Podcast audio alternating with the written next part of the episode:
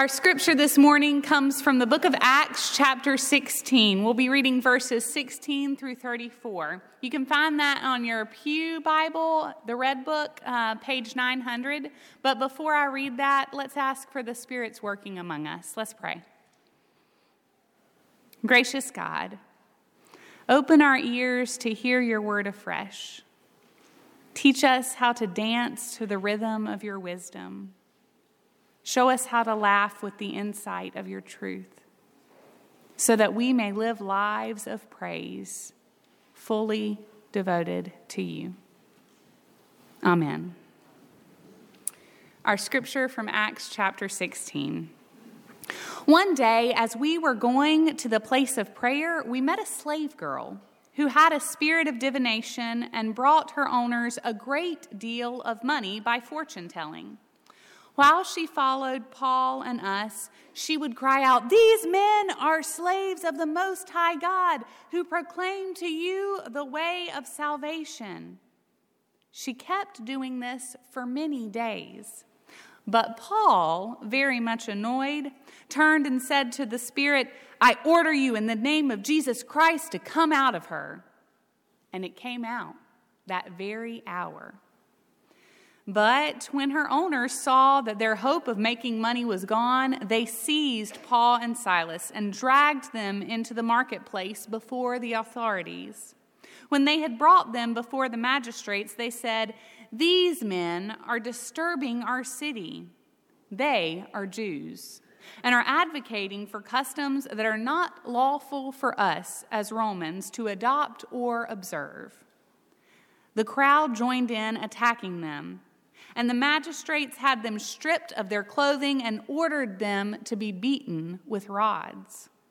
After they had given them a severe flogging, they threw them into prison and ordered the jailer to keep them securely. Following these instructions, he put them in the innermost cell and fastened their feet in the stocks. About midnight, Paul and Silas were praying and singing hymns to God, and the prisoners were listening to them. Suddenly, there was an earthquake, so violent that the foundations of the prison were shaken. And immediately all the doors were opened and everyone's chains were unfastened. When the jailer woke up and saw the prison doors wide open, he drew his sword and was about to kill himself, since he supposed that the prisoners had escaped. But Paul shouted in a loud voice, Do not harm yourself, for we are all here. The jailer called for lights, and rushing in, he fell down, trembling, before Paul and Silas. Then he brought them outside and said, Sirs, what must I do to be saved? They answered, Believe on the Lord Jesus, and you will be saved, you and your household. They spoke the word of the Lord to him and to all who were in his house. At the same hour of the night, he took them and washed their wounds. Then he and his entire family were baptized without delay. He brought them up into the house and set food before them, and he and his entire household rejoiced that he had become a believer in God. This is the word of the Lord. Thanks be to God. As you walk down the stone steps, it's the smell that hits you first.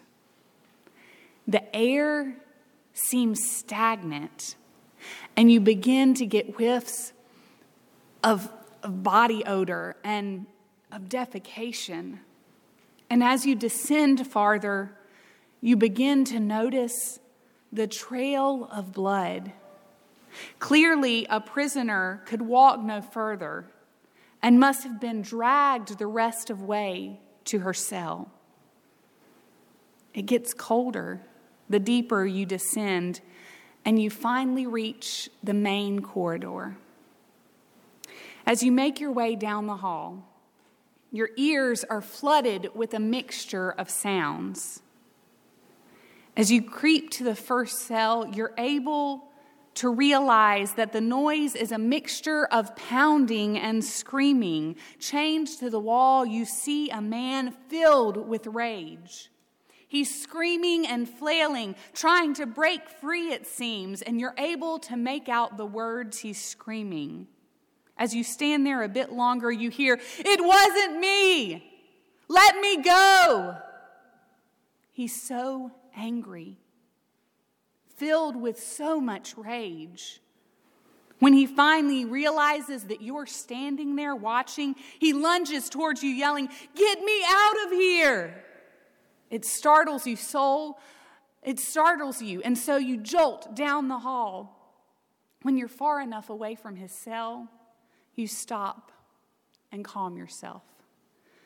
Your heart is pounding in your chest. As you rest your back against the cold stone wall, you begin to distinguish another sound in the midst of the cacophony. It's the sound of weeping. No, it's, it's sobbing. As you walk a few more face, paces down the corridor, you come to a cell and you peer in and you see a woman in chains, but as far as she can go into the corner. She's balled up so small, but you see her shoulders continue to rise and fall as she tries to catch her breath in the midst of the overwhelming tears. She appears so fragile, so broken, that you just want to go in and scoop her up to at least let her know that she's not alone and when you almost get the courage up to speak, you are hit with the sound that seems so out of character for this place that you're drawn on from her cell. As you turn and walk, you almost want to pick up your pace because from down the hall, you're hearing, if you can believe your ears, the sound of singing. Yes, as you get closer, you realize it's not just one person, but there are two voices singing. As you make your way to this final cell, you realize now that it's the only sound you hear. It's not the fact that you left the crying woman and the enraged man behind. No, it appears that they too have heard the voices singing and have ceased their screaming and crying to listen. You peek in on that final cell and you see two men seated beside one another, chains around their ankles. As you take a closer look, you realize that their faces are swollen and bruised. It appears that they have taken a beating and the one on the left, he must have been the one who could walk no further because his ankle is clearly broken. Their clothing is torn and stained with what appears to be their own blood. And yet, in the midst of this filth, in the midst of all this brokenness, they're singing. You stand in amazement because the words that come from their mouth seems to be the most shocking part. Praise God from whom all blessings flow. Praise God, all creatures here below. The one on the right seems to be slurring a little bit from the beating he took to the face, but that does not keep him from singing. Praise God above, ye heavenly host. It's the most amazing thing because now you have begun to hear sound coming again from behind you, back towards the entrance. It seems the man from the first cell has joined in. Praise Father, Son, and Holy Ghost. Just then, the earth begins to shake. This is what I imagine it might have been like in that holding cell in Philippi on the night our scripture told us about. If you've been here the past two weeks, you've picked up on a common theme here of stories from prison. My hope has been that as we have looked at these different accounts from the Bible of folks who have endured captivity, that we have been able to glean some wisdom that might speak to our own lives today. As we looked at Joseph's story, we were reminded of God's steadfast love and presence, even in the midst of our darkest times. Jeremiah's story challenged us last week to speak the truth even when it isn't easy, especially when there are great things at stake. And as we look at the accounts of Paul and Silas in prison this morning, I'm overwhelmed by their ability to praise in the midst of adversity. I think we have much to learn from these two, who not only suffered captivity because of their work for God, but endured beating, mistreatment, and grave conditions. But I want to think back for a moment to that imaginary journey we just took. Because if I'm honest, praising God is not my first nor my natural response when faced with adversity. Anger is often what I feel when I'm backed into a corner, when I feel that I'm being treated unfairly. And I'm pretty sure that I'm not the only one. If you remember in the Old Testament, when Job is facing a grab bag of trials, his wife comes to him and she tells him to curse God and die. That anger in the face of adversity seemed like a natural and justified response for Job's wife. Elizabeth Kubler Ross and David Kessler saw this as a natural response for people who were grieving. I don't know about you, but for me, loss, especially of a loved one, is one of the deepest trials that I have experienced. Ross and Kessler outlined five stages of grief. You probably are familiar with those. And the second stage is anger. I'm sure you've seen it before. A person who blames their loved one for their own death, placing anger on them as a way of avoiding or dealing with that loss. Or the person who yells and screams at God because they feel like their loved one's death was unfair. Anger is natural in the face of adversity. And thankfully, God is big enough to hold us in those moments, even as we lash out, yell, and scream. The truth of Romans 8 is true even when our anger is directed at God because of the trials we face. Nothing can separate us from the love of God not even our biggest rage fest. But not all of us defer to anger when faced with adversity. Some of us retreat to sadness, sorrow, and despair. If this is how you respond to trials, know that you're not alone. There are 150 Psalms in the book of Psalms, and of those, 40 of them are laments people crying out to God from adversity. The scriptures show us that it's not uncommon to feel overcome with grief, with sadness in the midst of hardship. Our tears are often a gift from the Spirit, a chance to pause, to look inward, and to recognize our need for God's working and presence in our life. But I wonder what might it take for me to be able to respond like Paul and Silas did when they found themselves in chains in that Philippian prison? How might it not only affect our ability to endure adversity, how might it impact those around us if we find ourselves in a place to praise from the midst of our trials? Maybe you remember the story of Ben Ellis, a Latin teacher from Nashville, Tennessee. His story went viral on Facebook thanks to Tim McGraw stumbling upon it and sharing it.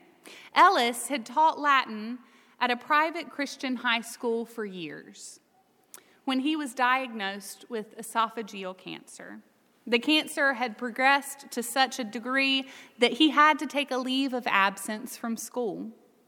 In the midst of grueling treatment to try and curb the disease, Ellis posted this on his CaringBridge journal God has anchored my soul to the firm hope I have in Jesus. And I'm praying for more days, not selfishly though. The truth is that these days are pretty tough.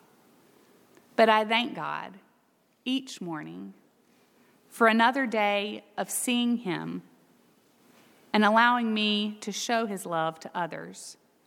I ask more days, I ask God for more days to give him glory here on earth and to show Jesus as best I can to you. So moved by that post were several of the students and faculty of the school that they came together and asked to take the student body to Ellis so that they could worship together. 400 students plus faculty loaded the buses and flooded Ellis's lawn. Frail and worn down, he sat at an open window as the group sang songs of praise to God. When he was able, Ellis even joined in. It was a powerful moment for all of those present and for the millions who watched afterward. Because of his praise to God in adversity, others were empowered to do the same. When Paul and Silas praised God, something miraculous happened.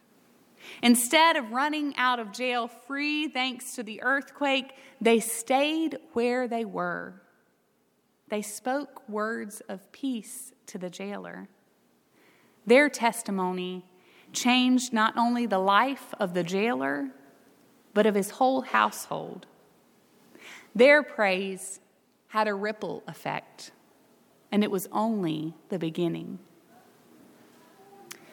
Nelson Mandela was 44 years old and the father of five young children when he was first sentenced to prison.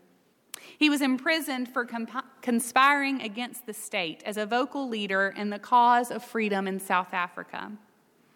Seven years into his imprisonment, Mandela wrote these words to his wife, Winnie Remember that hope is a powerful weapon, even when all is lost.